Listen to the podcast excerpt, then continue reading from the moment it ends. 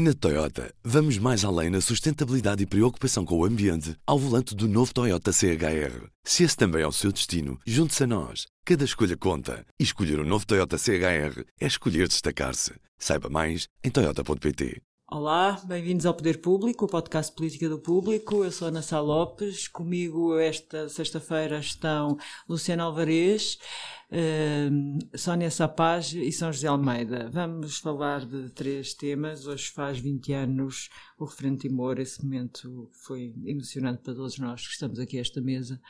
O Luciano, particularmente, porque o viveu no terreno. E, Luciano, conta-nos, tu já escreveste uma maravilhosa crónica no público, na edição desta, desta sexta-feira, mas conta-nos agora sem ser por escrito, mas áudio, como é que tu viveste aquele tempo que, enfim, nós aqui, eu e a São José, a Sónia ainda não estava cá, quer dizer, eu depois também saí e voltei, mas uh, vivemos com uma particular emoção. Aquele dia já passaram 20 anos, já viste? Pois, não parece. E nós estamos aqui novíssimos, é. nem parece que o tempo passou. É, era o dia mais esperado aquilo. E era o dia de maiores incertezas nomeadamente como é que ia resultar aquele referendo no sentido da sua organização, se era possível fazer, se não era possível fazer, se, se as milícias não iam mesmo boicotar o referendo. Correu tudo, tudo acima das expectativas, correu tudo fantasticamente bem. Uh, e mais uma vez muito se deve aos timorenses, que venceram a coragem, foram intimidados durante 24 anos, ameaçados, alvos de uma violência extrema, e naquele dia sabiam que para eles era um risco lá ir, só lá irem já era um risco. Eles foram em massa, quase 80% dos inscritos.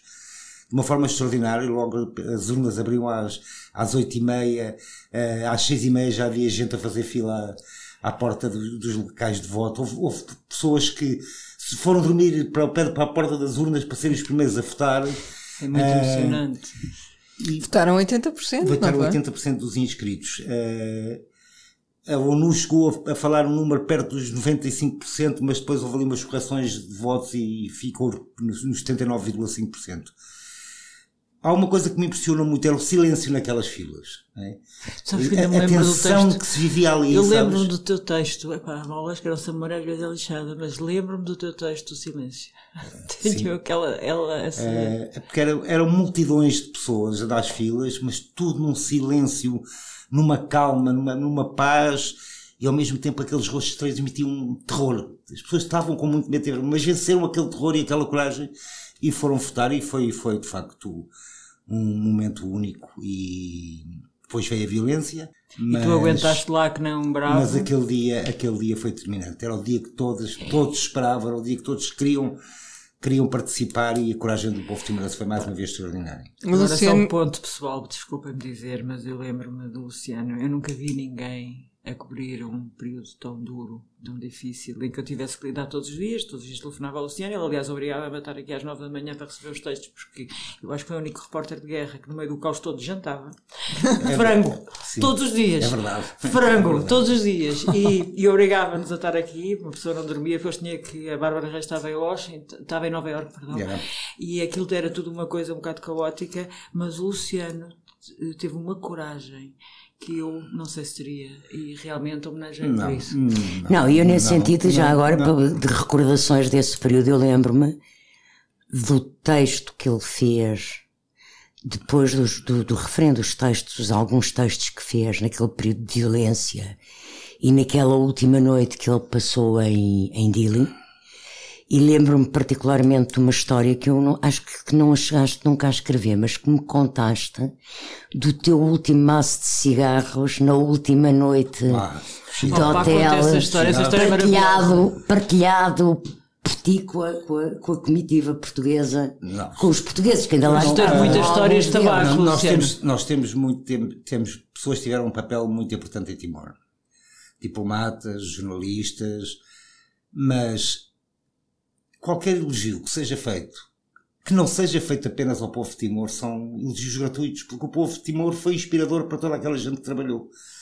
E, e portanto, custa-me muito estar a, a ouvir-vos a, falar do meu trabalho, mas, mas, eu falo do que eu quero. Mas, não, estava a falar do lado emocional dos cigarros. Pronto. Quem merece elogios. A mim ninguém é me cala. Povo, Quem é, é que diz povo, é não, povo e já, agora, e já agora eu acho que há uma pessoa portuguesa que merece ser recordada e homenageada e que mesmo que não tivesse feito mais nada na vida, tem um grande papel já na história só pelo que fez em Timor e por Timor, que se chama Ana Gomes. Não tenho a menor dúvida sobre isso. E muitas vezes o trabalho que ela fez, a coragem que ela teve, ela sim teve também uma coragem extraordinária, muitas vezes não é reconhecido.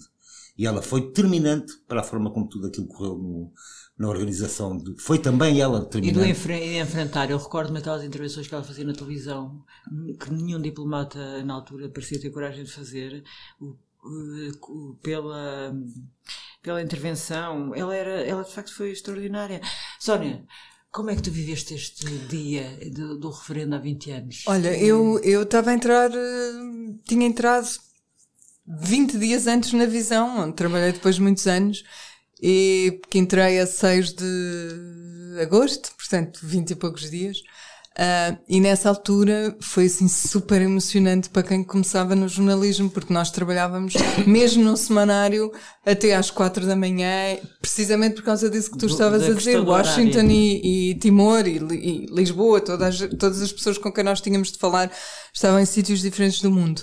Um, e nós nessa altura fizemos um especial, uma revista especial, um, que foi, que reverteu toda para o povo timorense depois, e que aconteceu uma coisa que nunca mais voltou a acontecer foi que na altura ainda se vendiam muitos, muitas revistas e jornais.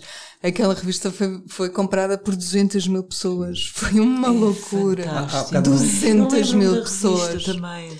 Foi, mil, foi mas não sabia o número. Extraordinário. Foi até, foi... Mas é que aquele momento não foi só, desculpa, é importante, foi também muito importante em Portugal. Ainda há pouco um amigo foi, dizia, foi. e com alguma As manifestações. nem o 25 de Abril uniu tanto os portugueses como a, como a, como, como a questão de Timor na, naquela altura. Uh, houve uma união havia, havia mais consciência de, de, que se estava a passar em Timor, se calhar. falar sobre isso até porque era muito pequenina 25 de Abril, para dizer que sou muito jovem. Sim. Não sei, acho que é uma comparação um bocadinho. Não, uma comparação. É, de facto, propositada. A informação já chegava a mais é? gente, é muito sim, diferente. Não, foi já. um assunto que uniu totalmente os portugueses. Eu acho que, sim, por sim, exemplo, eu recordo-me de haver três ou quatro portugueses que sempre acharam que Timor não devia ser independente. Um deles, altamente respeitado, e nosso cronista, eh, José Pacheco Pereira que sempre achou que a, a, o, o, trabalho diplomático de Portugal era uma inutilidade. Ele escreveu, não estou aqui a contar nenhuma conversa lá, em privado. E eu, eu, acho que, eu acho que a nível emocional, Timor, em Portugal, passou a ser está muito presente e muito consciente a partir do, do assassinato no, no, cemitério de Santa Cruz, não é? Sim, foi isso. Quando há essa chacina, não é? O país acorda para uma, uma coisa que é bárbara, não é? Aliás, e a partir daí, pronto. e a prisão de Xanana também foi uma é, coisa é, que se é, viveu sim, cá sim, com sim. muita... Nós também passámos muitos anos a dormir, sim. nós, diplomacia portuguesa, a não ser dois ou três pessoas que se mantinham acordadas, e nós, povo, porque ficava lá longe, aquilo é na Oceania, não é? Mas olha, é uma coisa que que, que o Luciano contou por escrito e contou, já, já nos contou várias vezes, sobre o dia do referendo, é que aquelas pessoas estavam preparadas para votar e fugir. Que é uma coisa elas, que não Elas sabiam que, que, que tinham que ia haver fugir. violência, elas sabiam que iam ganhar. Porque havia as milícias já a organizarem-se. Portanto, é? aquele Portanto, silêncio de que o Luciano fala também durante, também aconteceu depois que eh, as cidades foram abandonadas, foram abandonadas não é? as pessoas fugiram, fugiram para, para, para, as montanhas. Estima-se que naquele período de violência, a seguir à divulgação dos resultados a 4 de setembro, tenham morrido 1.400 pessoas. É o número estimado de mortes nessa onda de violência. Mas teriam morrido muito mais se, ele, se não tivessem Mas a consciência de que eu tenho de exercer o meu direito e o meu dever, mas depois tenho de fugir é, para mim. É, é um, é um assustador. Todas as não Revela bem a coragem é, que eles tinham. Não havia uma loja aberta, não havia nada. Nós ao fim do dia, lá, pessoas de rua, chegámos ao hotel e a, os próprios funcionários do hotel, o hotel estava não tinha um funcionário, tinham fugido todos também. Portanto, o hotel ficou por conta dos clientes. Foi. Foi um, foi um momento absolutamente. e mesmo de tensão diplomática. Aquilo foi um susto. Isto começa tudo quando, e nunca mais me esqueço, há um dia em que a Austrália, que sempre apoiou a Indonésia, cai. Sim. A Austrália deixa de apoiar a Indonésia começa, e a partir daí os acontecimentos sucedem. Foi uma série de fatores, a crise, a crise económica que a se crise económica Indonésia. Na, na, na Indonésia. Se a Indonésia não tivesse tido crise, se calhar. Uh, a queda do Suarto também nessa altura. Pá, e depois o Abibi tem aquela declaração que ninguém esperava que ele tivesse dito, ok, vamos fazer o referendo. Ficou tudo boca aberta. é? Exatamente, exatamente. E Portugal aproveitou muito bem essa, essa, essa intenção de da Bibi e agarrou com duas mãos e foi muito importante também. Olha, tenho imensas saudades de Timor, confesso. Mas pronto, acho que passamos mas é para o segundo tema desta, que é temos Elisa Ferreira, Comissária Europeia, São José Almeida, que é que por essa escolha, o processo, estávamos todos à espera que fosse Pedro Marques, mas entretanto Ursula von der Leyen, vamos nos habituar a pronunciar isto como um alemão razoável, eh, exigiu que cada país, embora nem todos os países tenham apresentado um homem e uma mulher, mas Portugal fê-lo.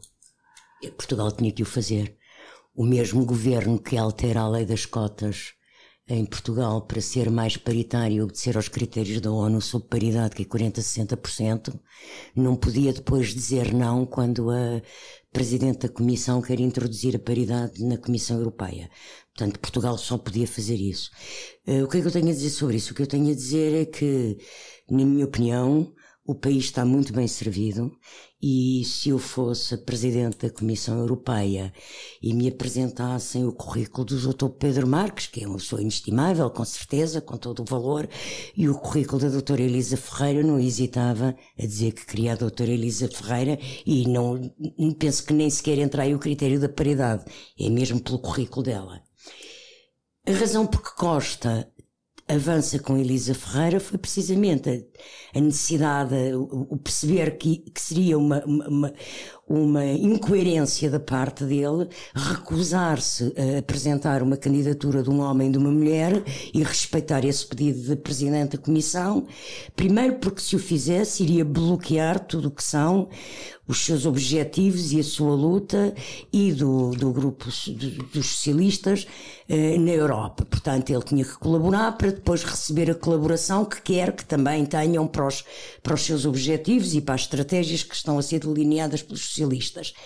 Eh, eh, depois, eh, ele não podia dizer não, não apresento porque o outro senhor eu já o escolhi há um ano e portanto tem que ser ele. Quer dizer, não, não, isso não, não fazia sentido. Ficou um bocadinho descalço o Pedro Marques nesta história. Pedro Marques fica descalço, mas a vida é assim, não é? Quem vai à guerra daí leva. Como dizia um socialista já muito experiente e com, com, com muitos anos de experiência política, Uh, quando eu levantei precisamente a questão, quando se começou a falar da questão da paridade, ainda nem sabia quem eram os nomes, um, o nome de, de, de, de candidata à comissária que iria ser apresentado.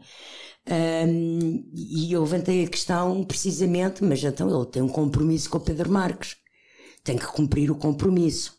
E o que a socialista me disse é, é assim, ó oh, São José, e o Pedro Marques cumpriu o compromisso que tinha com o PS na campanha eleitoral. Não é? Crueldade. É, não houve. Isso tem a ver com o resultado. É, o resultado há um pouco. Não há um tem, pouco. tem a ver com a performance. Não, Isto é terrível, o resultado é que... foi bom. Não, mas o resultado é crueldade foi bom. socialistas. Tendo em conta a performance. Não há gente mais cruel que os socialistas. Tendo em conta a performance, o resultado foi nada mal. Mas, mas referia-se a quê? Isso não era o resultado. performance. Posso acabar? Fala, São José Almeida. Porque ele e ele muitos socialistas consideram que o resultado das europeias poderia ter sido muito melhor se Pedro Marques não se tivesse revelado tão incapaz de se mediatizar como político. É? Então, mas o homem e, é e o problema é de quem o escolheu ou dele? Não sei. Mas eu, isto agora era só a nível de, de, de, de, evidente que, como eu comecei para dizer, para mim Elisa Ferreira é uma excelente escolha e é de certeza uma das melhores escolhas que dentro do que é o universo de pessoas que o, que o, que o, que o PS poderia uh, convidar e propor, uh, não tenho nenhuma dúvida de que Elisa Ferreira irá fazer um bom mandato. Sónia, o que é que eu, tu pensas deste processo? Eu já agora só queria acrescentar uma coisa, não, não, tenho, não tenho críticas a fazer à escolha ou ao perfil ou ao facto de ser uma mulher, muito pelo contrário, mas o que, o que eu gostava de, o que eu tenho pena é que, como já se percebeu, não fiquemos com a pasta da economia e das finanças.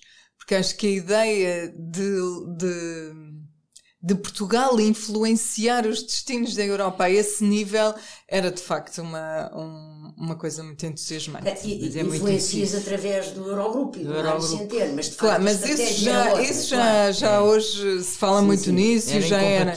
Mas eu, eu é? percebo é? que fosse incompatível, mas de facto, como projeto, como pequeno país que quer influenciar a Europa, e que isso seria tenho feito pena que não tínhamos cumprido esse objetivo. seria feito com o acordo dos, dos, dos socialistas e democratas. Sim, eu mas sei que as coisas não correram do que tenho lido e do que tenho ouvido sobre quem vai ser a próxima comissão, não me espanta nada que a pasta da economia e das finanças vá para a França, que é uma França vai para também, a França, concordo. Vai, uh, porque o perfil da candidata da comissária francesa é muito semelhante ao da Elisa Ferreira. Portugal ficará com uma pasta, penso que importante, é. que irá gerir um grosso. Uma, e o Primeiro-Ministro aproximou-se ali da França uma um grossa, uma grossa fatia dos, de fundos comunitários fundos estruturais, que é o projeto do Costa desde o início que é isso. resta saber se é mesmo essa pasta que... Tanto quanto eu percebi até agora, terá muito a ver com o que é um objetivo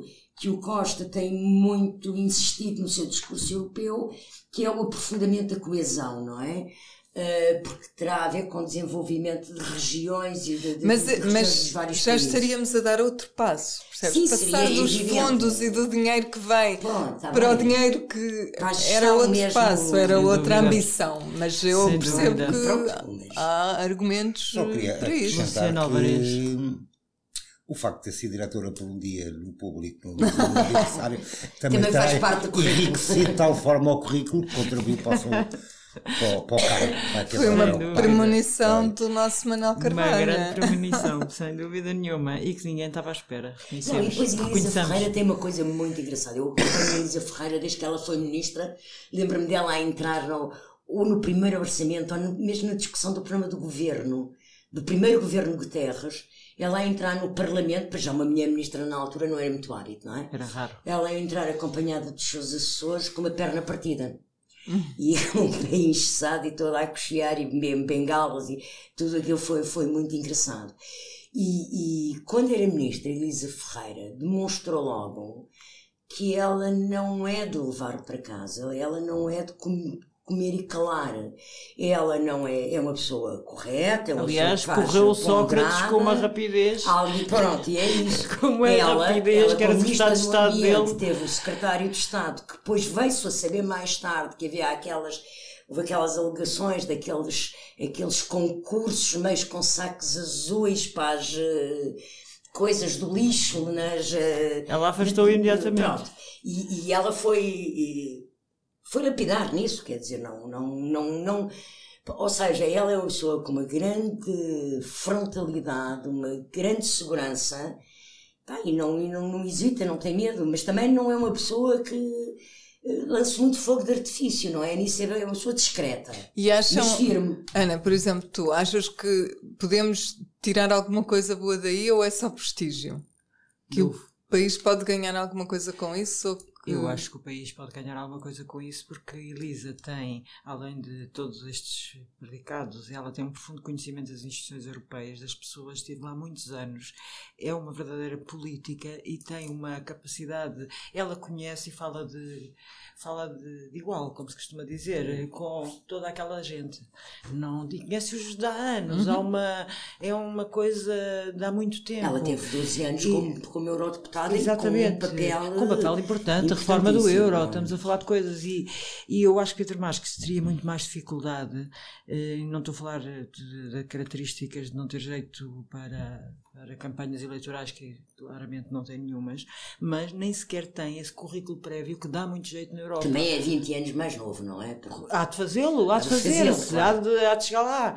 Mas eh, a Elisa traz para Portugal o, o seu, o seu conhecimento, acho que nos vai permitir ter uma comissão, uma representante na comissão de uma enorme. o seu conhecimento dos mecanismos Uhum. europeus dentro. Que, que não teríamos, penso eu, com Pedro Marques, sem dúvida Pois, nenhuma. nesse aspecto Acho- são totalmente diferentes, de facto.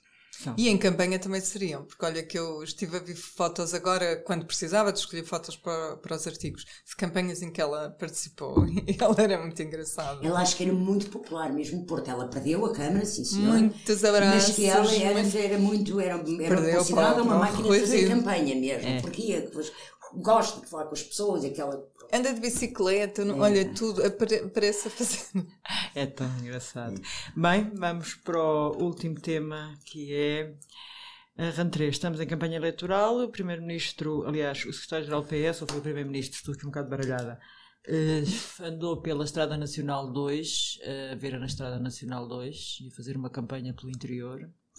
Esse filho uh, não querido, da, enfim, do regime o interior, estou a falar do Sim. interior, não do. E, e, entretanto assistimos, nomeadamente, entre duas entrevistas que António Costa deu, tanto ao, ao Expresso como à TVI, assistimos a coisas engraçadas para já esta guerra. Duas também da. Assunção Cristas. Sem dúvida, sem dúvida. É, mas estava, eu, eu, estava, eu, eu se calhar ia me dirigir. Catarina Martins. Catarina Martins ia dirigir-me a uma coisa que me parece muito divertida que é uh, esta guerra uh, Bloco-PS, este nível de, de, de, clima de boxe, que se calhar era esperado, uh, se calhar era mais do que esperado. Eu não esperava que fosse este nível, que Costa dissesse que o Bloco era um partido e andasse com o PCP ao colo, que não dá jeito nenhum ao PCP, na minha, na minha opinião. Não sei o que é que lhe passou pela cabeça. Mas, mas depois o PCP, o Jerónimo Sousa também veio elogiar o Primeiro-Ministro, a seguir esse elogio de Costa ao PCP. Sem dúvida. É. Mas eu não me parece o que é que o PCP ganha com isso. Mas pronto, isso eu a dizer. Uh, vi, yeah, e temos agora também, Catarina Martins já diz que o Bloco também é o partido das contas certas. Estamos é. a viver um momento fantástico. Luciano, o que é que, tu, o que, é que se te oferece dizer com Oferece-me dizer que vamos ter baixa de impostos a seguir às eleições, que é o que todos Nesse está Isso tudo de acordo, não é? Está tudo de acordo. Portanto, portugueses, vamos ter baixa de impostos a seguir às eleições. Estão todos cansados todos prometem baixar os impostos, vamos a ver a seguir às eleições. E estamos em campanha eleitoral e o que a Costa andou a fazer foi estar em campanha eleitoral com esse passeio pela. Foi um passeio pela, pela Nacional 2, não é? Assim que se chama. Sabe? Estrada Nacional, Nacional 2. 2 lá para o interior, do interior, viu muita bicharada, ainda comprou um casaco para o inverno de caminho, foi com a, com a mulher, Fernanda Tadeu, que também andou na passeata, correu muito bem. E, portanto, o Rio reapareceu e, e, e a Assunção Cristas também, que teve quase um mês fora, e portanto o Costa aproveitou, como estava toda a gente fora, foi passear para a Nacional 2, correu muito bem. E os outros voltaram. Isto parece estar tudo a correr um bocado bem a António Costa. Aliás, ele já ele que pediu maioria absoluta na, na, nas eleições de 2015 e teve aquele resultado desastroso. Uh, apesar de conseguir, ter conseguido dar, virar o bico ao prego, não é? mas agora diz que os portugueses não gostam da maioria absoluta. Portanto, parece-me que ele está a ter uma estratégia que, do ponto de vista dele. E depois é temos é o PAN, que também tem sido muito falado. O é? PAN agora é ótimo, é o grande partido. Falado. É o grande não, partido. Para, o Bloco de Esquerda, não. A Catarina Martins, na entrevista à TVI, já veio dizer que aquilo não é carne nem é peixe e que é muito estranho haver alguma coisa que não é de esquerda nem de direita e que estranha muito aquilo e tal. Porque isto para Porque isto também pode, fazer um bocadinho de moça ao, ao bloco. Ao bloco é? O que é que tu achas, Sónia, desta nossa desta espécie de randré? eu, eu depois queria chamar a atenção para uma coisa que, que, se está a tornar um bocadinho evidente, mas só, só sobre isso do bloco e do, e do PS, parece-me que o facto de do PS escolher o bloco como o alvo a bater Uh, tem a ver com o facto de, do Bloco ser o partido que cresce nos últimos anos, ao contrário do PC, não é? O PC está mais ou menos estabilizado no seu núcleo de, de eleitores, não tem crescido muito, uh, portanto, não é com ele claramente que o Primeiro-Ministro está preocupado é com o Bloco, nota-se, e por isso, e por isso esses ataques, e por isso essa, essa tentativa de distinguir tanto os dois partidos de parte a parte, não é? Porque o Bloco também faz esse papel, porque também tem de, de mostrar que é diferente do, do PS. Mas queria chamar atenção para uma coisa que nestas eleições começa a ser evidente e, e provavelmente vai ser uh, muito diferente relativamente a outras. É que hum, o marketing está fortíssimo o, as ações de marketing. Já não estou a falar de campanha nem de propaganda, estou a falar de marketing político. Nós tivemos três, três assim de cabeça uh, nos últimos dias que, que, são evidentes. Um deles é a Estrada Nacional 2, uhum. não é? é? É muito marketing. Uh, e é uma bela ideia em termos aquilo, políticos, em termos de campanha é uma bela ideia. É, é construído do ponto de vista do, do marketing político. Outra é aquela questão da iniciativa liberal ter entregue listas que tinham mais, mais mulheres do que homens e, portanto, o tribunal voltou, uh, rejeitou-as e eles vão ter de substituir as mulheres por homens. Tudo isto é muito bonito, mas de certeza que eles sabem isso desde a hora zero, eles não é? fizeram isso com a título de provocação. Exato, é marketing. E os é, cartazes é, também são muito marketing. É, muito. muito, muito é, é, é, é pescar o olho é. mesmo a, a... Querem aparecer. A, e o outro é, foi a história do Pedro Santana Lopes ter invadido a ERC. Não nos podemos esquecer que o Pedro Santana Lopes. esquecer, mas isso é ele maior queria aparecer. A maior das loucuras. Mas ele queria aparecer e apareceu, e apareceu. de facto. E, Garantiu notícias nesse dia. E nesse dia foi falado em todo lado.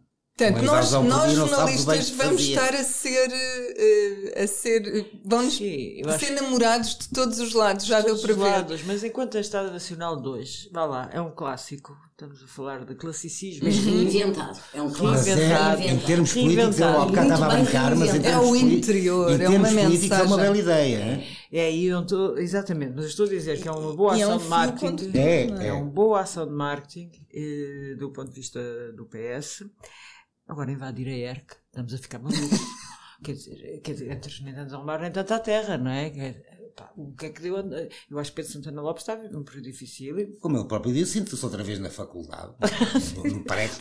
Pá, é ótimo quando uma pessoa chega aos 60 anos e depois sente-se outra vez com 20, claro. mas Nossa Senhora. Eu lembro que o Vasco Polido Valente, aqui há umas semanas, escrevia no seu diário ao sábado no público que Pedro Santana Lopes não terá ainda percebido que o facto de ter saído do PSD uh, eh, o faz perder interesse para os jornalistas, porque pronto, facto, é passa a ter um pequeno partido, não é? Como é óbvio. Uh, é um ex-primeiro-ministro, mas tem um pequeno partido. Sabes que eu acho que ele, de facto, isso nunca lhe deve ter passado pela cabeça.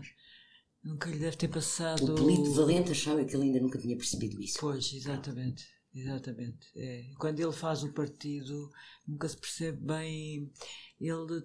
Bem, isto, mas isto é tão Santana pensar que ele ter... atribuiu um valor a si próprio uh, independentemente do PSD. Exatamente. E provavelmente estava a Mas... contar que esse valor fosse mais elevado em termos eleitorais e não se até ver não, As, não os resultados europeios deve ter sido muito duro para ele. Ele não devia esperar nada aquele resultado. Devia esperar, esperava muito mais. Eu é? acho que ele esperava. Esperava que eleger o, eleger o, o. E ele agora vai tentar eleger, E era um bom candidato, o Paulo Sanda. Era. Em Lisboa vai ser eh, mais fácil de eleger ainda do que foi não há sei, quatro olha anos. Que eu vejo... Porque não, tens mais um deputado a ser eleito por Lisboa, portanto diminui o número de percentagem de votos que cada partido tem que ter para eleger. Eu não apostava contigo uh, portanto, um jantar num restaurante caro.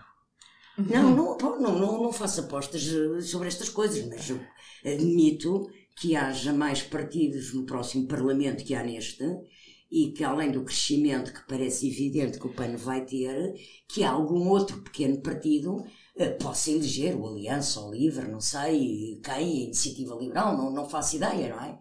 Mas que agora passam a ser 48 deputados em Lisboa, não são 47, são 48, portanto é ainda mais fácil. Uh, pronto. E, portanto, pode até conseguir eh, eleger agora o Dr. Santana Lopes, não sei quem. E o Dr. Rui Rio, quem... no meio disto tudo, que entretanto lá acabaram as férias na Praia do Cabedelo, Viana do Castelo, e, e regressou. O que é que estás a achar disto, Sónia? Achas que. Uh, o Dr. Rui Rio voltou em força, mas foi no Twitter. Uh, esse é um clássico. Mas, mas muito, muito em força, uhum. não é? Não, praticamente já não comunica com os jornalistas, comunica tudo o que tem para comunicar a, a partir do Twitter, através do Twitter. Como se matasse o mensageiro. Eu, em relação a essa estratégia, nem me quero pronunciar, porque acho que é mesmo própria de quem quer dizer, de quem não conta com. Não, não, conta que possa haver interpretação dos factos, não conta que. Quer dizer, enfim, está-nos a dispensar, dispensou-nos. Ainda amanhã vai, vai para a festa do Pontal, uh, em Monchique, e tem uma reunião antes da festa, mas é com os jornalistas locais, não é com, com os jornalistas, é com os jornalistas locais da região. Portanto, são opções. E vai jogar a bola. O vai jogar a bola, vai... vai outra vez jogar a bola. E plantar um medronheiro. O Rui Rio tem um ódio verdadeiro. Plantar um medronheiro é uma boa ideia. É, é incrível. O Rui Rio, eu costumo dizer uma brincadeira. É uma brincadeira, é uma anedota. enfim, que Rui Rio, se fosse por ele, reinstituía a censura e acabava com o Estado, de, com a separação de poderes. Uh, tal é o ódio que ele também põe a qualquer ação do Ministério Público. Eu não estou a dizer que o Ministério Público não deva ser criticável uh, como qualquer órgão, mas Rui Rio há anos que ele tem este tipo de pensamento. É um pensamento, ele, há ali uns lives antidemocráticos, confesso que. Não, de facto, o respeito pelos jornalistas é nulo e percebe-se bem. Agora, ele voltou em força no Twitter. O que ele não pode esquecer é que o Twitter não é a sociedade portuguesa. O, o que está no Twitter, Exatamente. a sociedade que está no Twitter é uma elite. ponto certo, tocaste no ponto e, certo. Podem encontrar uma pequena elite. Uma pois. pequena elite se pode encontrar ali num armazém qualquer de Lisboa. Portanto, ele do se, faz, Porto, se a campanha dele é para o Twitter, eu tenho, tenho muito medo do resultado que o PST pode vir a ter. Concordam? Eu também concordo com isto. Eu, se as perspectivas eu, já eu são hoje, dramáticas. Eu estou dedicada a citar pessoas.